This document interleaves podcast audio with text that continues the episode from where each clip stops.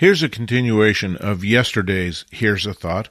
I'll title The Future of Books, Part 2.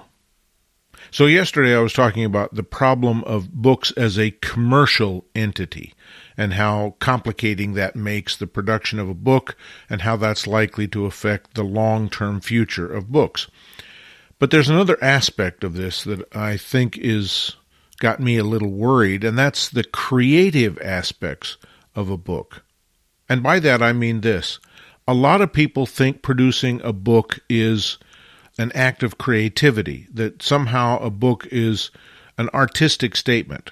But as I mentioned yesterday, it's not, it's a commercial statement. So why do a book? Well, primarily the main function of books from a creative point of view are either a collection of a photographer's work, sort of a catalog of their best efforts, or it's a large project that requires a large number of photographs and maybe some lengthy text to really get across the message.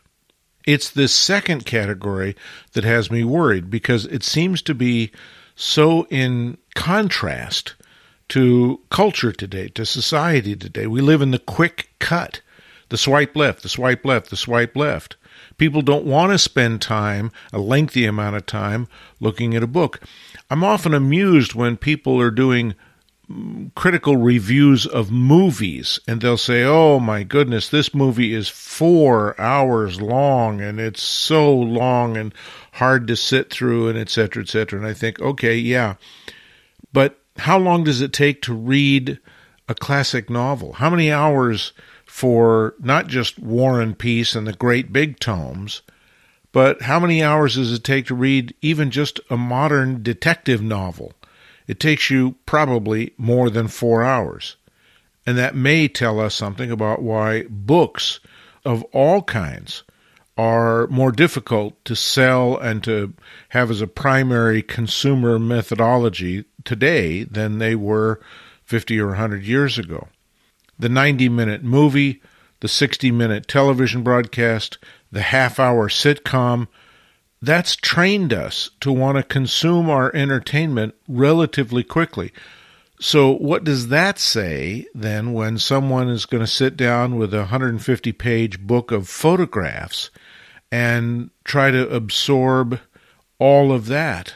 It takes such a long time, which is why I don't think most people do that. At least, as I've been asking people about this over the last several years, most photographers I know don't sit down and consume an entire photography book in one sitting because it's too much. It's too difficult. So you'll look at what, a dozen or maybe even two dozen images, and then you have to put the book down and go away. At some point in time, you get viewer fatigue and your brain gets overwhelmed by what you're seeing. And so you have to take a break. Well, how does that fit with the rest of culture these days? When life happens so fast, when entertainment comes at us relentlessly, what does that mean for the future of a photography book that has 150 fine art photographs in it and maybe some text and maybe some content that's worth spending a little more time with? That also gets me worrying about the future of books. It's not all bleak, but I don't think it's all rosy either and as a confirmed long term book lover, that has me worried. But it also has me extremely grateful every time I see a new book or purchase a new book or am occasionally given a gift of a new photography book. When I see one that's exceedingly well done, it just makes my heart sing with joy because I know it's bucking the trends and bucking the zeitgeist. But somebody out there, some photographer, some publisher, still shares that passion for a fine art photography book, and I'm grateful for every opportunity I have to spend some time with a beautifully printed, beautifully conceived, beautifully photographed new book. Copyright 2023 LensWork Publishing.